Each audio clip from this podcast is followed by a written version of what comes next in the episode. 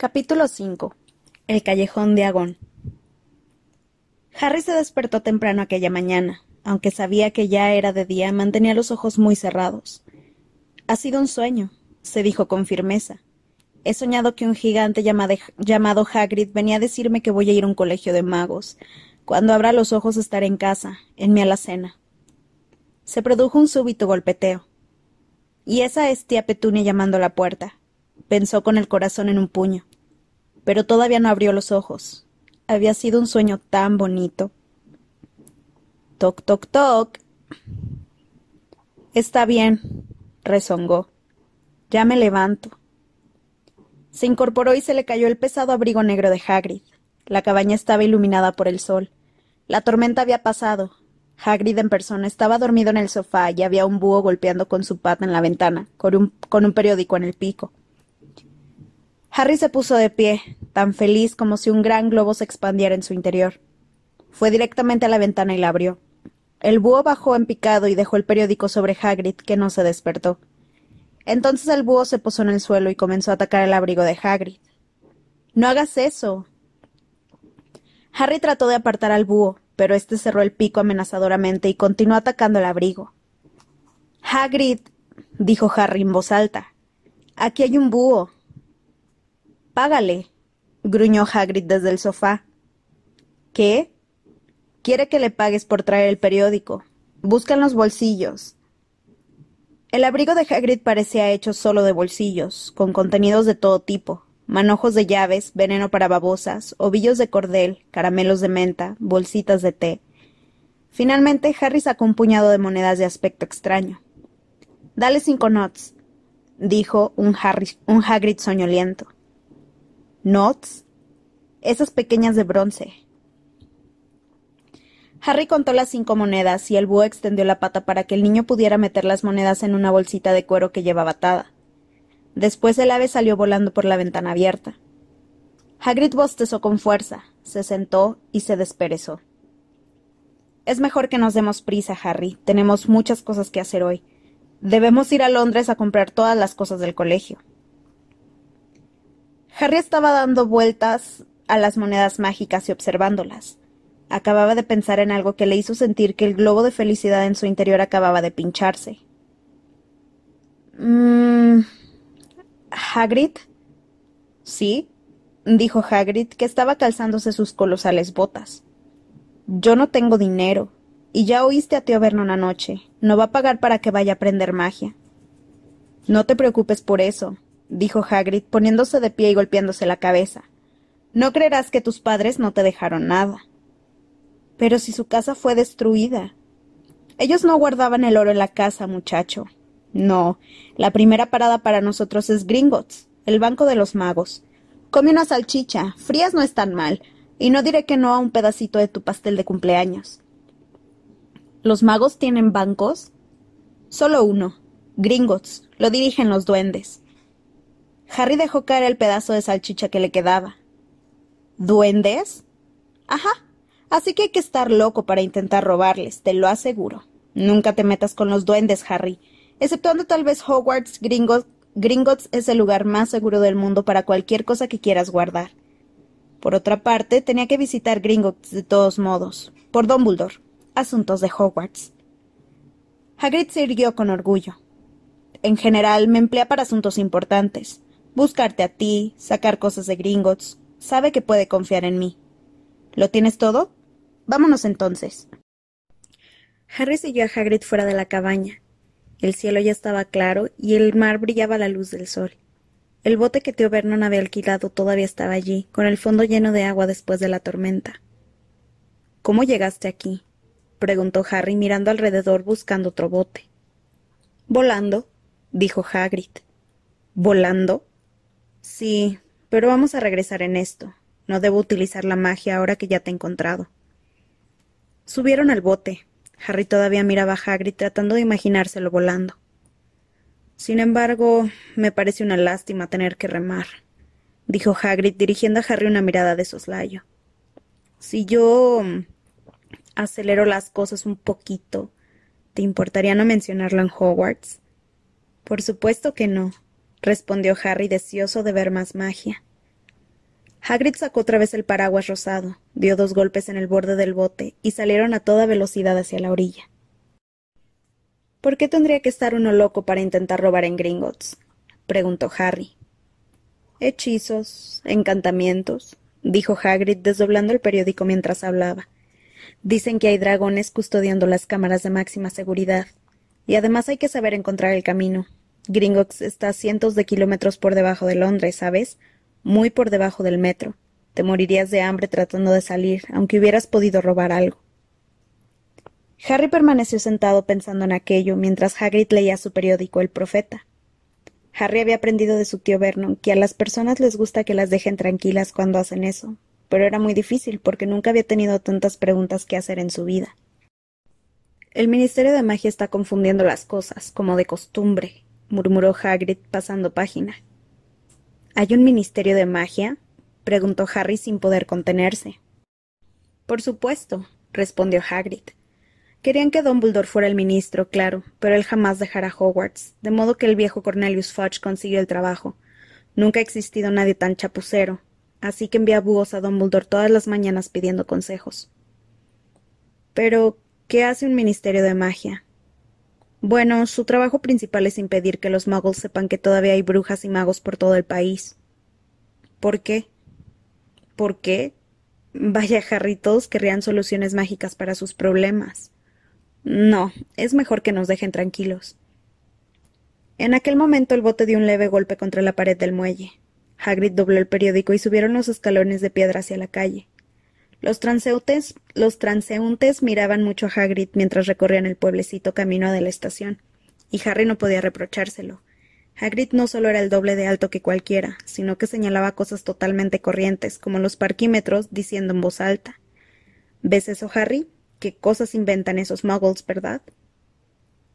Hagrid, dijo Harry, jadeando un poco mientras correteaba para seguirlo. ¿Es verdad que hay dragones en Gringotts? Bueno, eso dicen, respondió Hagrid. Me gustaría tener un dragón. ¿Te gustaría tener uno? Quiero uno desde que era niño. Mm. Es por aquí. Habían llegado a la estación. Salía un tren para Londres cinco minutos más tarde. Hagrid, que no entendía la moneda muggle como la llamaba, dio el dinero a Harry para que comprara los billetes. La gente los miraba más que nunca en el tren. Hagrid ocupó dos asientos y comenzó a tejer lo que parecía una carpa de circo color amarillo canario. ¿Todavía tienes la carta, Harry? preguntó mientras contaba los puntos. Harry sacó del bolsillo el sobre de pergamino. Bien, dijo Hagrid. Hay una lista con todo lo que necesitas. Harry desdobló otra hoja que no había visto la noche anterior y leyó Colegio Hogwarts de Magia y Hechicería. Uniforme. Los alumnos del primer año necesitarán tres túnicas sencillas de trabajo, negras, un sombrero puntiagudo, negro para uso diario, un par de guantes protectores, piel de dragón o semejante, una capa de invierno, negra, con broches plateados. Todas las prendas de los alumnos deben llevar etiquetas con su nombre. Libros. Todos los alumnos deben tener un ejemplar de los siguientes libros. Libro reglamentario de hechizos, primer curso, Miranda Goshak. Historia de la magia, Batilda Backshot. Teoría mágica, Adalbert Waffling. Guía de transformación para principiantes, Emerick Switch. Mil hierbas y hongos mágicos, Philida Spore. Filtros y pociones mágicas, Arsenius Jigger. Animales fantásticos y dónde encontrarlos, Newt Scamander. Las fuerzas obscuras, una guía para la autoprotección. Quentin Trimble. Resto del equipo. Una varita, un caldero, peltre, medida estándar 2, un juego de redomas de vidrio o cristal, un telescopio, una balanza de latón. Los alumnos también pueden traer un búho o un gato o un sapo. Se recuerda a los padres que a los de primer año no se les permite tener escobas propias. ¿Podemos comprar todo esto en Londres? se preguntó Harry en voz alta después de terminar de leer su carta. Sí, sí sabes a dónde ir, respondió Hagrid. Harry no había estado antes en Londres. Aunque Hagrid parecía saber a dónde iban, era evidente que no estaba acostumbrado a hacerlo de la forma ordinaria. Se quedó atascado en el torniquete de entrada al metro y se quejó en voz alta porque los asientos eran muy pequeños y los trenes muy lentos. No sé cómo los muggles se las arreglan sin magia, comentó mientras subían por una escalera mecánica estropeada que los condujo a una calle llena de tiendas. Hagrid era tan corpulento que se paraba fácilmente a la muchedumbre. Lo único que Harry tenía que hacer era mantenerse detrás de él. Pasaron ante librerías y tiendas de música, ante, ante hamburgueserías y cines, pero ningún sitio donde pareciera que vendieran varitas mágicas. Era una calle normal, llena de gente normal. De verdad habría montones de oro de los magos, de los magos enterrados varios kilómetros por debajo de ellos. ¿Había allí realmente tiendas que vendían libros de hechizos y escobas? ¿No sería una broma pesada preparada por los Dursley? Si Harry no hubiera sabido que los Dursley carecían de sentido del humor, podría haberlo pensado. Sin embargo, aunque todo lo que le había dicho Hagrid era increíble, Harry no podía dejar de confiar en él. Es aquí, dijo Hagrid deteniéndose. El caldero chorreante. Es un lugar famoso. Era un bar diminuto y de aspecto mugriento. Si Hagrid no lo hubiera señalado, Harry no habría reparado en él. La gente que pasaba apresurada ni lo miraba. Sus ojos iban de la gran librería a un lado, a la tienda de música al otro, como si no pudieran ver el caldero chorreante. En realidad, Harry tuvo la extraña sensación de que solo él y Hagrid lo veían. Antes de que pudiera mencionarlo, Hagrid lo hizo entrar. Para ser un lugar famoso estaba muy oscuro y destartalado. Unas ancianas estaban sentadas en un rincón tomando copitas de jerez. Una de ellas fumaba una larga pipa. Un hombre bajito que llevaba un sombrero de copa hablaba con el viejo cantinero, que era completamente calvo y, parecía una nuez blanda. El suave murmullo de las charlas se detuvo cuando ellos entraron. Todos parecían conocer a Hagrid, lo saludaban con la mano y le sonreían, y el cantinero buscó un vaso diciendo ¿Lo de siempre, Hagrid? No puedo, Tom. Estoy aquí por asuntos de Hogwarts, respondió él, poniendo una mano en el hombro de Harry y obligándolo a doblar las rodillas. Dios mío, dijo el cantinero mirando atentamente a Harry. ¿Este es? ¿Puede ser? El caldero chorreante había quedado súbitamente inmóvil y en silencio. Válgame Dios, susurró el cantinero. Harry Potter. Todo un honor. Salió rápidamente del mostrador, corrió hacia Harry y le estrechó la mano con los ojos llenos de lágrimas. Bienvenido, señor Potter. Bienvenido. Harry no sabía qué decir. Todos lo miraban. La anciana de la pipa seguía chupando sin darse cuenta de que se le había apagado. Hagrid estaba radiante. Entonces se produjo un gran movimiento de sillas, y al minuto siguiente Harry se encontró estrechando la mano de todos los del caldero chorreante. Doris Crockford, señor Potter, no puedo creer que por fin lo haya conocido. Estoy orgullosa, señor Potter, muy orgullosa. Siempre he querido estrechar su mano. Estoy muy complacido. Encantado, señor Potter. No puedo decirle cuánto. Mi nombre es Diggle. Dedalus Diggle. Yo lo he visto antes dijo Harry mientras Dedalus Diggle dejaba caer su sombrero a causa de la emoción. Usted me saludó una vez en una tienda. ¡Ja! Me recuerda. gritó Dedalus Diggle mirándolos a todos. ¿Han oído eso? ¿Se acuerda de mí? Harry estrechó manos una y otra vez. Doris Crockford volvió a repetir el saludo. Un joven pálido se adelantó muy nervioso. Tenía un tic en el ojo. Profesor Quirrell, dijo Hagrid. Harry, el profesor Quirrell te dará clases en Hogwarts. Potter, tartamudeó el profesor Quirrell apretando la mano de Harry. No, no, no puedo decirte lo contento que eh, eh, eh, estoy de conocerte. ¿Qué clase de magia enseña usted, profesor Quirrell? defensa contra las artes oscuras, murmuró el profesor Quirrell como si no quisiera pensar en ello. No, no es algo que tú necesites, ¿verdad, Potter? Soltó una risa nerviosa. Estás reuniendo el e-, equipo, supongo. Yo tengo que buscar un nuevo libro sobre vampiros. Pareció aterrorizado ante la simple mención. Pero los demás no permitieron que el profesor Quirrell acaparara a Harry. Tuvieron que pasar casi diez minutos hasta que lograron deshacerse de todos ellos. Al fin, Harry se hizo oír por encima del barullo. Tenemos que irnos. Hay mucho que comprar. Vámonos, Harry. Doris Crockford estrechó la mano de Harry una última vez, y Hagrid se lo llevó a través del bar hasta un pequeño patio cerrado, donde no había más que un cubo de basura y hierbajos. Hagrid miró sonriente a Harry. Te lo dije, ¿verdad? Te dije que eras famoso. Hasta el profesor Quirrell temblaba al conocerte, aunque es cierto que tiembla habitualmente.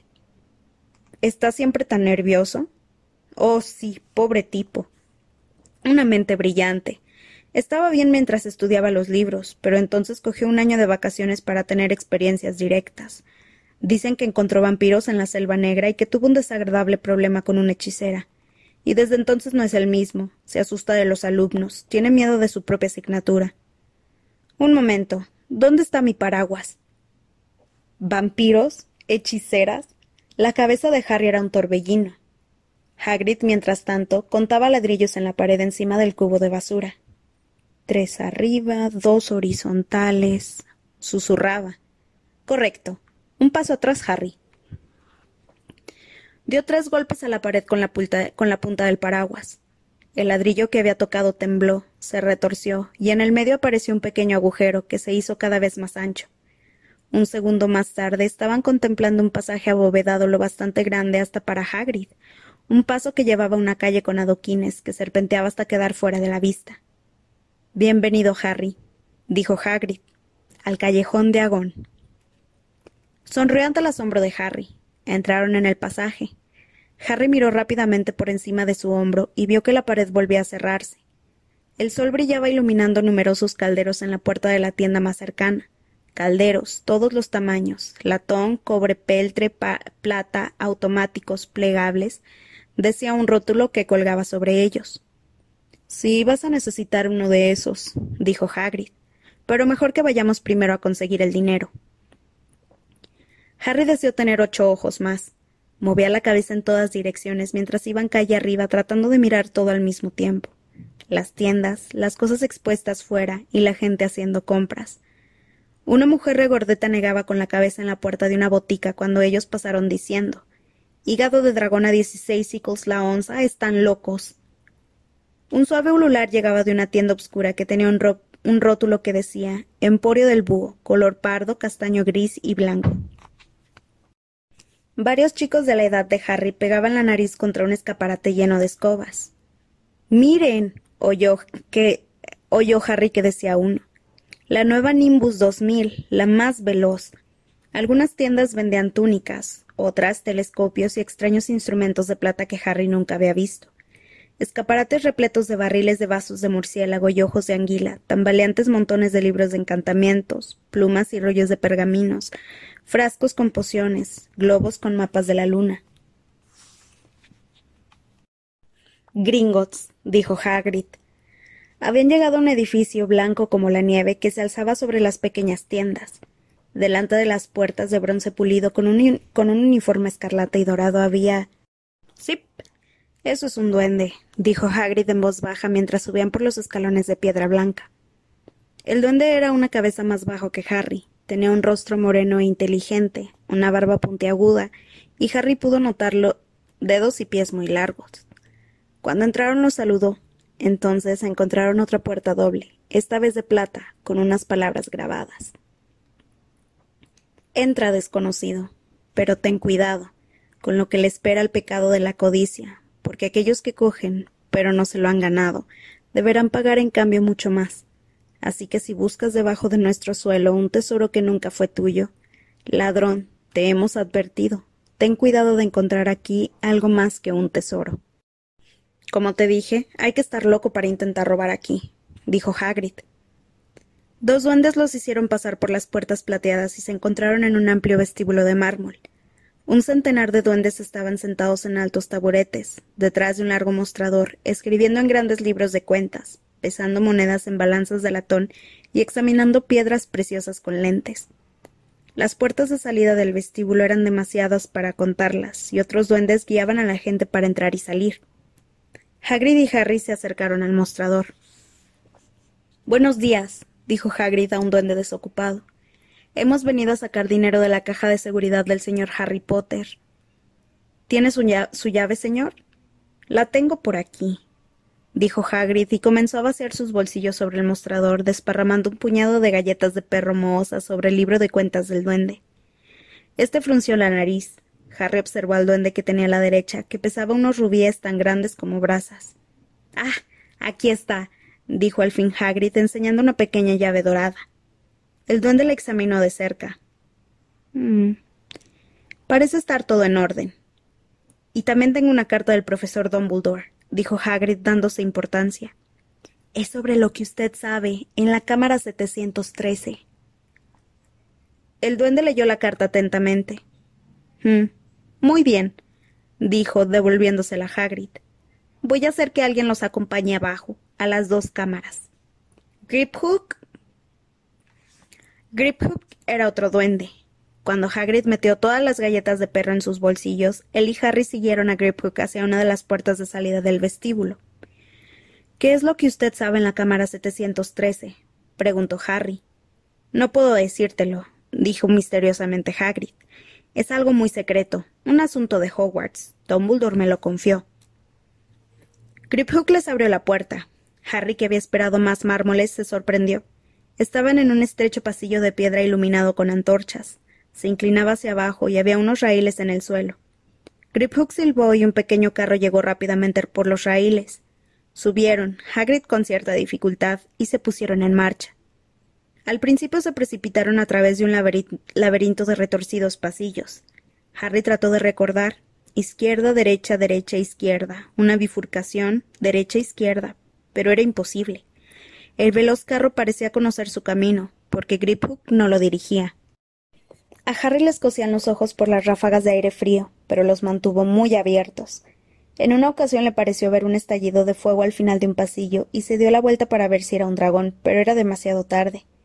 Iban cada vez más abajo, pasando por un lago subterráneo en el que había gruesas estalactitas y estalagmitas saliendo del techo y del suelo. Nunca lo he sabido, gritó Harry a Hagrid para hacerse oír sobre el estruendo del carro.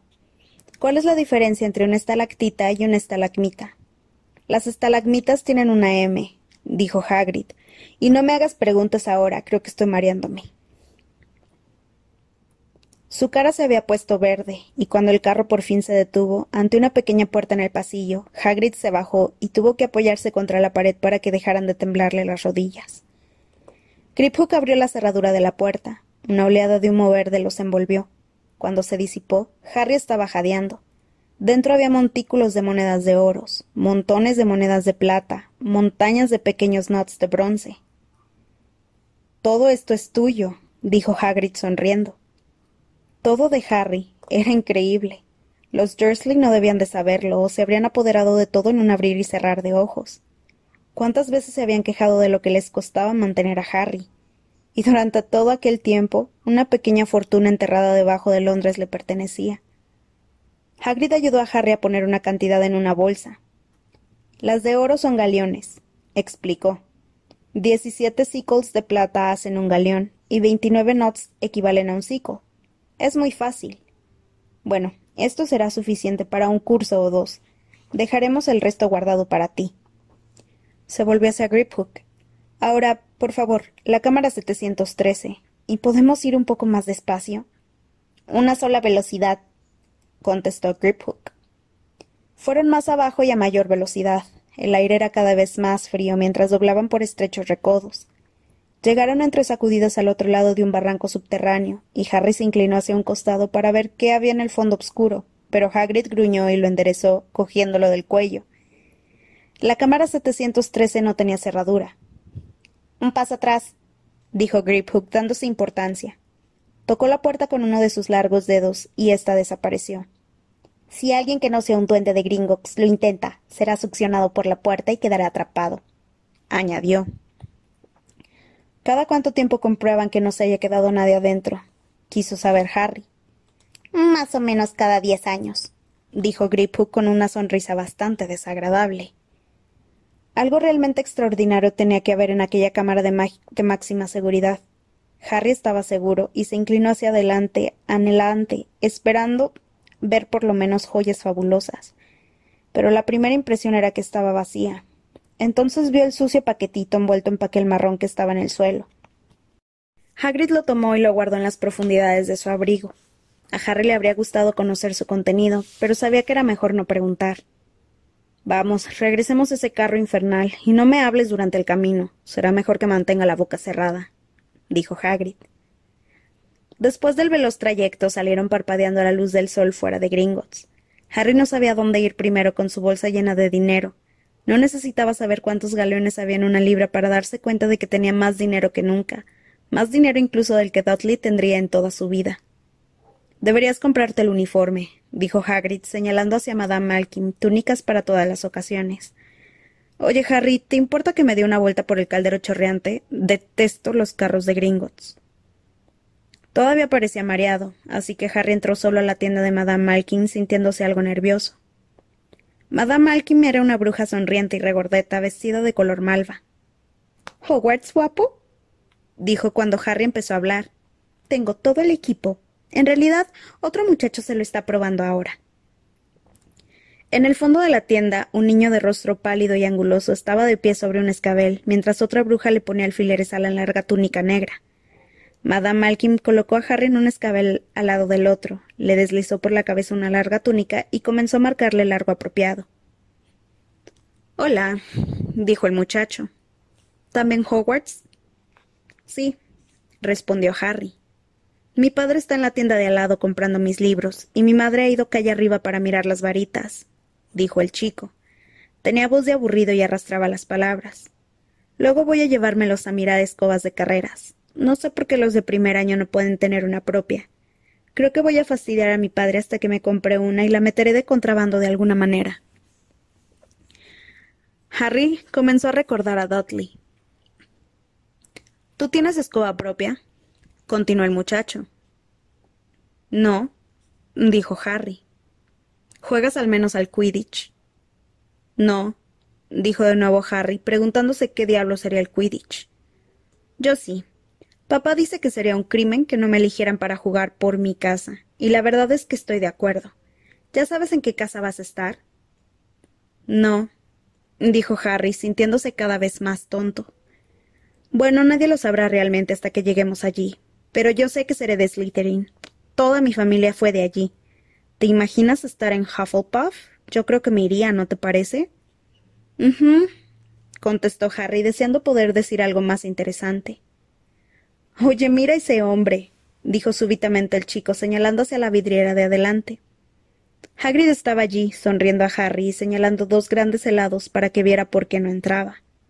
Ese es Hagrid, dijo Harry, contento de saber algo que el otro no sabía. Trabaja en Hogwarts. Oh, dijo el muchacho. He oído hablar de él. Es una especie de sirviente, ¿no? Es el guardabosques, dijo Harry. Cada vez le gustaba menos aquel hombre, aquel chico. Sí, claro. He oído decir que es una especie de salvaje, que vive en una cabaña en los terrenos del colegio y que de vez en cuando se emborracha, trata de hacer magia y termina prendiendo fuego a su cama. Yo creo que es estupendo, dijo Harry con frialdad. ¿Eso crees? preguntó el chico haciendo una mueca. ¿Por qué está aquí contigo? ¿Dónde están tus padres? Están muertos, respondió en pocas palabras. No tenía ganas de hablar de ese tema con él. Oh, lo siento, dijo el otro, aunque no pareció que le importara. Pero eran de nuestra clase, ¿no? Eran un mago y una bruja, si eso es a lo que te refieres. Realmente creo que no deberían dejar entrar a los otros, ¿no te parece? No son como nosotros, no los educaron para conocer nuestras costumbres. Algunos nunca habían oído hablar de Hogwarts hasta que recibieron la carta. Imagínate. Yo creo que debería quedar todo en las familias de antiguos magos. Y a propósito, ¿cuál es tu apellido? Pero antes de que Harry pudiera contestar, Madame Malkin dijo Ya está listo lo tuyo, guapo. Y Harry, sin lamentar tener que dejar de hablar con el chico, bajo del escabel. Bien, te veré en Hogwarts, supongo, dijo el muchacho arrastrando las palabras. Harry estaba muy silencioso mientras comía el helado que Hagrid le había comprado, chocolate y frambuesa con trozos de nueces. ¿Qué sucede? preguntó Hagrid. Nada, mintió Harry. Se detuvieron a comprar pergamino y plumas. Harry se animó un poco cuando encontró un frasco de tinta que cambiaba de color al escribir. Cuando salieron de la tienda preguntó Hagrid, ¿qué es el Quidditch? Vaya, Harry, aún me, olvido de lo poco que sabes. No saber qué es el Quidditch. Oh, vamos, no me hagas sentir peor, dijo Harry. Le contó a Hagrid lo del chico pálido de la tienda de Madame Malkin. y ha dicho que la gente de familia de muggles no debería poder ir al colegio. Tú no eres de una familia muggle. Si hubieras sabido quién eres. Ja. Si sus padres son magos, ha crecido conociendo tu nombre. Ya lo has visto en el caldero chorreante. De todos modos, ¿qué sabe él? Algunos de los mejores que he conocido eran los únicos con magia en una larga línea de muggles. Mira a tu madre y mira a la hermana que tuvo. Entonces, ¿qué es el Quidditch? Es nuestro deporte, deporte de magos. Es como hmm, el fútbol. Sí, como el fútbol en el mundo muggle. Todos lo siguen. Se juega en el aire con escobas y hay cuatro pelotas. Es difícil explicar las reglas. ¿Y qué son Slytherin y Hufflepuff? Casas del colegio. Hay cuatro. Todos dicen que los de Hufflepuff son unos inútiles, pero. Seguro que yo estaré en Hufflepuff, dijo Harry desanimado. Es mejor Hufflepuff que Slytherin, dijo Hagrid con tono lúgubre. Las brujas y los magos que se volvieron malos habían estado todos en Slytherin. Quien tú sabes fue uno. Voldem. Mm, perdón. Quien tú sabes estuvo en Hogwarts. Hace muchos años, respondió Hagrid. Compraron los libros de Harry en una tienda llamada Flourishy Bloods, en donde los estantes estaban llenos de libros hasta el techo. Había unos grandiosos forrados en piel, otros del tamaño de un sello, con tapas de seda, otros llenos de símbolos raros y unos pocos y nada impreso en sus páginas. Hasta Dudley, que nunca leía nada, habría deseado tener alguno de aquellos libros. Hagrid casi tuvo que arrastrar a Harry para que dejara hechizos y contrahechizos. Encante, a sus amigos y confunda a sus enemigos con las más recientes venganzas, pérdida de cabello, piernas de mantequilla, lengua atada y más, mucho más, del profesor Vindictus Viridian. Estaba tratando de averiguar cómo hechizar a Dudley. No estoy diciendo que no sea una buena idea, pero no puedes utilizar la magia en el mundo muggle, excepto en circunstancias muy especiales, dijo Hagrid. Y de todos modos no podrías hacer ningún hechizo todavía. Necesitarás estudiar mucho antes de llegar a ese nivel. Hagrid tampoco dejó que Harry comprara un caldero de oro macizo. En la lista decía de peltre, pero consiguieron una bonita balanza para pesarlo, los ingredientes de las pociones y un telescopio plegable de latón. Luego visitaron la botica, tan fascinante como para hacer olvidar el horrible hedor, una mezcla de huevos pasados y repollo podrido. En el suelo había barriles llenos de una sustancia viscosa y botes con hierbas, Raíces secas y polvos brillantes llenaban las paredes y manojos de plumas e hileras de colmillos y garras colgaban del techo. Mientras Hagrid preguntaba al hombre que estaba detrás del mostrador por un surtido de ingredientes básicos para pociones, Harry examinaba cuernos de unicornio plateados, a veintiún galeones cada uno, y minúsculos ojos negros y brillantes de escarabajos. Cinco knots la, cucharada. Fuera de la botica, Hagrid echó otro vistazo a la lista de Harry. Ah, solo falta la varita, Ah, sí, todavía no te he buscado un regalo de cumpleaños. Harry sintió que se ruborizaba. Hagrid, no tienes que. sé que no tengo que hacerlo. Te diré lo que haremos. Te compraré un animal, no un sapo. Los sapos pasaron de moda hace años, se burlarán de ti. Y no me gustan los gatos, me hacen estornudar. Voy a regalarte un búho. Todos los chicos quieren tener uno. Son muy útiles, llevan tu correspondencia y todo lo demás. Veinte minutos más tarde salieron del emporio del búho, que era oscuro y estaba lleno de ojos brillantes, susurros y aleteos. Harry llevaba una gran jaula con una hermosa lechuza blanca medio dormida, con la cabeza debajo de un ala. Y no dejó de agradecer el regalo, tartamudeando como el profesor Quirrell. No es nada, dijo Hagrid con aspereza. No creo que los Dursley te hayan hecho muchos regalos. Ahora nos queda solamente Olivander, el único lugar donde venden varitas, y tendrás la mejor. Una varita mágica, eso era lo que Harry realmente había estado esperando. La última tienda era estrecha y tenía mal aspecto. Sobre la puerta, en letras doradas, se leía Olivander, fabricantes de excelentes varitas desde el 382 a.C. En el polvoriento escaparate, sobre un cojín de desteñido color púrpura, se veía una única varita. Cuando entraron, una campanilla resonó en el fondo de la tienda. Era un lugar pequeño y vacío, salvo por una silla endeble donde Hagrid se sentó a esperar. Harry se sentía algo extraño, como si hubieran entrado en una biblioteca muy estricta. Se tragó una cantidad de preguntas que se le acababan de ocurrir, y en lugar de hacerlas, miró las miles de estrechas cajas amontonadas cuidadosamente hasta el techo. Por alguna razón sintió una comezón en la nuca. El polvo y el silencio parecían hacer que le picara por alguna magia secreta. Buenas tardes, dijo una voz amable. Harry dio un salto. Hagrid también debió de sobresaltarse porque se oyó un crujido y se levantó rápidamente de la silla. Un anciano estaba ante ellos. Sus ojos grandes y pálidos brillaban como lunas en la penumbra del local. Hola, dijo Harry con torpeza. Ah, sí, dijo el hombre. Sí, sí. Pensaba que iba a verlo pronto. Harry Potter. Eso no era una pregunta. Tiene los ojos de su madre. Parece que fue ayer cuando vino a comprar su primera varita. Veintiséis centímetros de largo, elástica, de sauce, una preciosa varita para encantamientos. El señor Olivander se acercó a Harry. El muchacho deseó que el hombre parpadeara. Aquellos ojos plateados eran un poco, eran un poco lúgubres. Su padre, por otra parte, prefirió una varita de caoba, veintiocho centímetros y medio, flexible, un poquito más poderosa y excelente para transformaciones. Bueno, he dicho que su padre la prefirió, pero en realidad es la varita la que elige al mago. El señor Olivander estaba tan cerca que sus narices casi se tocaban. Harry podía ver su reflejo en aquellos ojos velados. Y aquí es donde. El señor Olivander tocó la luminosa cicatriz de la frente de Harry con un largo dedo blanco.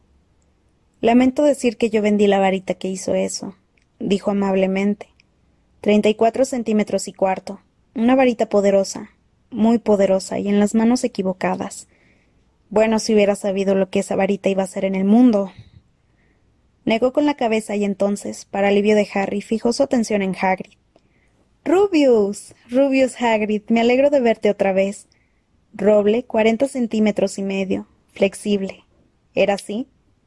Así era, señor, dijo Hagrid. Buena varita, pero supongo que la partieron en dos cuando lo expulsaron, dijo el señor Olivander súbitamente severo. Em, sí, eso hicieron, respondió Hagrid arrastrando los pies. Sin embargo, todavía tengo los pedazos, añadió con vivacidad. Pero no los utiliza, ¿verdad? preguntó con sequedad. Oh, no, señor, dijo Hagrid rápidamente. Harry se dio cuenta de que agarraba con fuerza su paraguas rosado. Hm, dijo el señor Olivander lanzando una mirada inquisidora a Hagrid. Bueno, ahora, señor Potter, déjeme ver. Sacó de su bolsillo una cinta métrica con marcas plateadas. ¿Con qué brazo coge la varita? Em, bueno, soy diestro, respondió Harry. Extienda el brazo. Eso es. Midió al niño del hombro al dedo, luego de la muñeca al codo, del, al del hombro al suelo, de la rodilla a la axila y alrededor de la cabeza. Mientras medía, dijo Cada varita Olivander tiene un núcleo central de una poderosa sustancia mágica, señor Potter. Utilizamos pelos de unicornio, plumas de cola de fénix y fibra de corazón de dragón. No hay dos varitas Olivander iguales, como no hay dos unicornios, dragones o aves fénix iguales. Y por supuesto, nunca obtendrá tan buenos resultados con la varita de otro mago. De pronto, Harry se dio cuenta de que la cinta métrica que en aquel momento lo medía entre las fosas nasales lo hacía sola. El señor Olivander estaba revoloteando entre los estantes sacando cajas. Esto ya está, dijo, y la cinta métrica se enrolló en el suelo. Bien, señor Potter, pruebe esta. Madera de haya y fibra de, de corazón de dragón. Veintitrés centímetros, bonita y flexible. Tómela y agítela. Harry tomó la varita y, sintiéndose tonto, la agitó a su alrededor, pero el señor Olivander se la quitó casi de inmediato. Mejor esta. Arce y pluma de fénix, diecisiete centímetros y cuarto, muy elástica. Pruébela. Harry probó, pero tan pronto como levantó el brazo, el señor Olivander se la quitó. No, no, no, no. Esta. Ébano y, y pelo de unicornio, veintiún centímetros y medio. Elástica. Vamos, vamos. Inténtelo. Harry lo intentó. No tenía ni idea de lo que estaba buscando el señor Olivander. El montón de varitas ya probadas que estaban sobre la silla crecía por momentos, pero cuantas más varitas sacaba el señor Olivander, más contento parecía estar. Qué cliente tan difícil, ¿no? No se preocupe, encontraremos a su pareja perfecta por aquí, en algún lado. Me pregunto. Hmm. Sí, ¿por qué no? Una combinación poco usual. Acebo y pluma de fénix, veintiocho centímetros, bonita y flexible. Harry tocó la varita, sintió un súbito calor en los dedos. La levantó sobre su cabeza, la hizo bajar silbando por el aire polvoriento, y una corriente de chispas rojas y doradas estallaron en la punta como fuegos artificiales, arrojando manchas de luz que bailaban en las paredes. Hagrid lo vitorió y aplaudió, y el señor Olivander dijo Oh, bravo. Oh, sí. Muy bien, muy bien. Bien, bien, bien. Qué curioso. Realmente curioso. Puso la varita de Harry en su caja y la envolvió en papel de embalar, murmurando todavía curioso. Perdón, dijo Harry. ¿Pero qué es tan curioso? El señor Olivander fijó en Harry su mirada pálida. Recuerdo cada varita que he vendido, señor Potter, cada una de ellas. Y resulta que la cola de Fénix de donde salió la pluma que está en su varita dio otra pluma. Solo una más y realmente es muy curioso que estuviera destinado a esa, a esa varita cuando fue su hermana. Sí, fue su hermana la que le hizo esa cicatriz. Harry tragó sin poder hablar. Sí, veintiocho centímetros. Ajá. Realmente curioso cómo suceden estas cosas. La varita escoge al mago, recuérdelo. Creo que debemos esperar grandes cosas de usted, señor Potter. Después de todo, el que no debe ser nombrado hizo grandes cosas. Terribles, sí, pero grandiosas. Harry se estremeció. No estaba seguro de que el señor Olivander le gustara mucho. Pagó siete galeones de oro por su varita, y el señor Olivander los acompañó hasta la puerta de su tienda. Al atardecer, con el sol muy bajo en el cielo, Harry y Hagrid emprendieron el camino de vuelta por el callejón de Avon, a través de la pared, y de nuevo, y de nuevo por el caldero chorreante ya vacío. Harry no habló mientras salían a la calle, y ni siquiera reparó, en la cantidad de gente que se quedaba con la boca abierta al verlos en el metro, cargados con todos esos paquetes de formas raras y con una lechuza blanca dormida en el regazo de Harry. Subieron por la escalera mecánica y entraron en la estación de Paddington. Harry acababa de comprender dónde estaban cuando Hagrid le dio unos golpecitos en el hombro. Tenemos tiempo para que comas algo antes de que salga el tren, dijo. Le compró una hamburguesa a Harry y se sentaron a comer en unas sillas de plástico. Harry miró a su alrededor. De alguna manera todo le parecía muy extraño. ¿Estás bien, Harry? Te veo muy silencioso, dijo Hagrid. Harry no estaba seguro de poder explicarlo. Había tenido el mejor cumpleaños de su vida y, sin embargo, masticó su hamburguesa intentando encontrar las palabras. Todos creen que soy especial, dijo finalmente. Toda esa gente del caldero chorreante, el profesor Quirrell, el señor Olivander. Pero yo no sé nada sobre magia. ¿Cómo pueden esperar grandes cosas? Soy famoso y ni siquiera puedo recordar por qué soy famoso.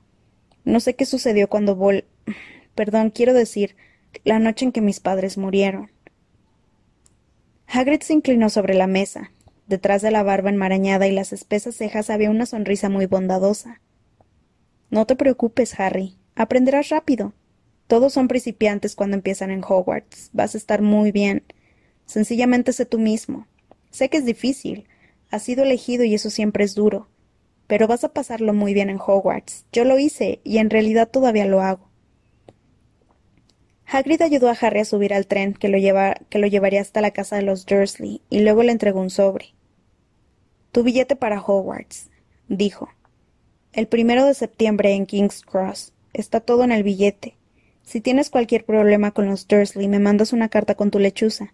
Ella sabrá encontrarme. Hasta pronto, Harry. El tren arrancó. Harry deseaba mirar a Hagrid hasta que se perdiera de vista.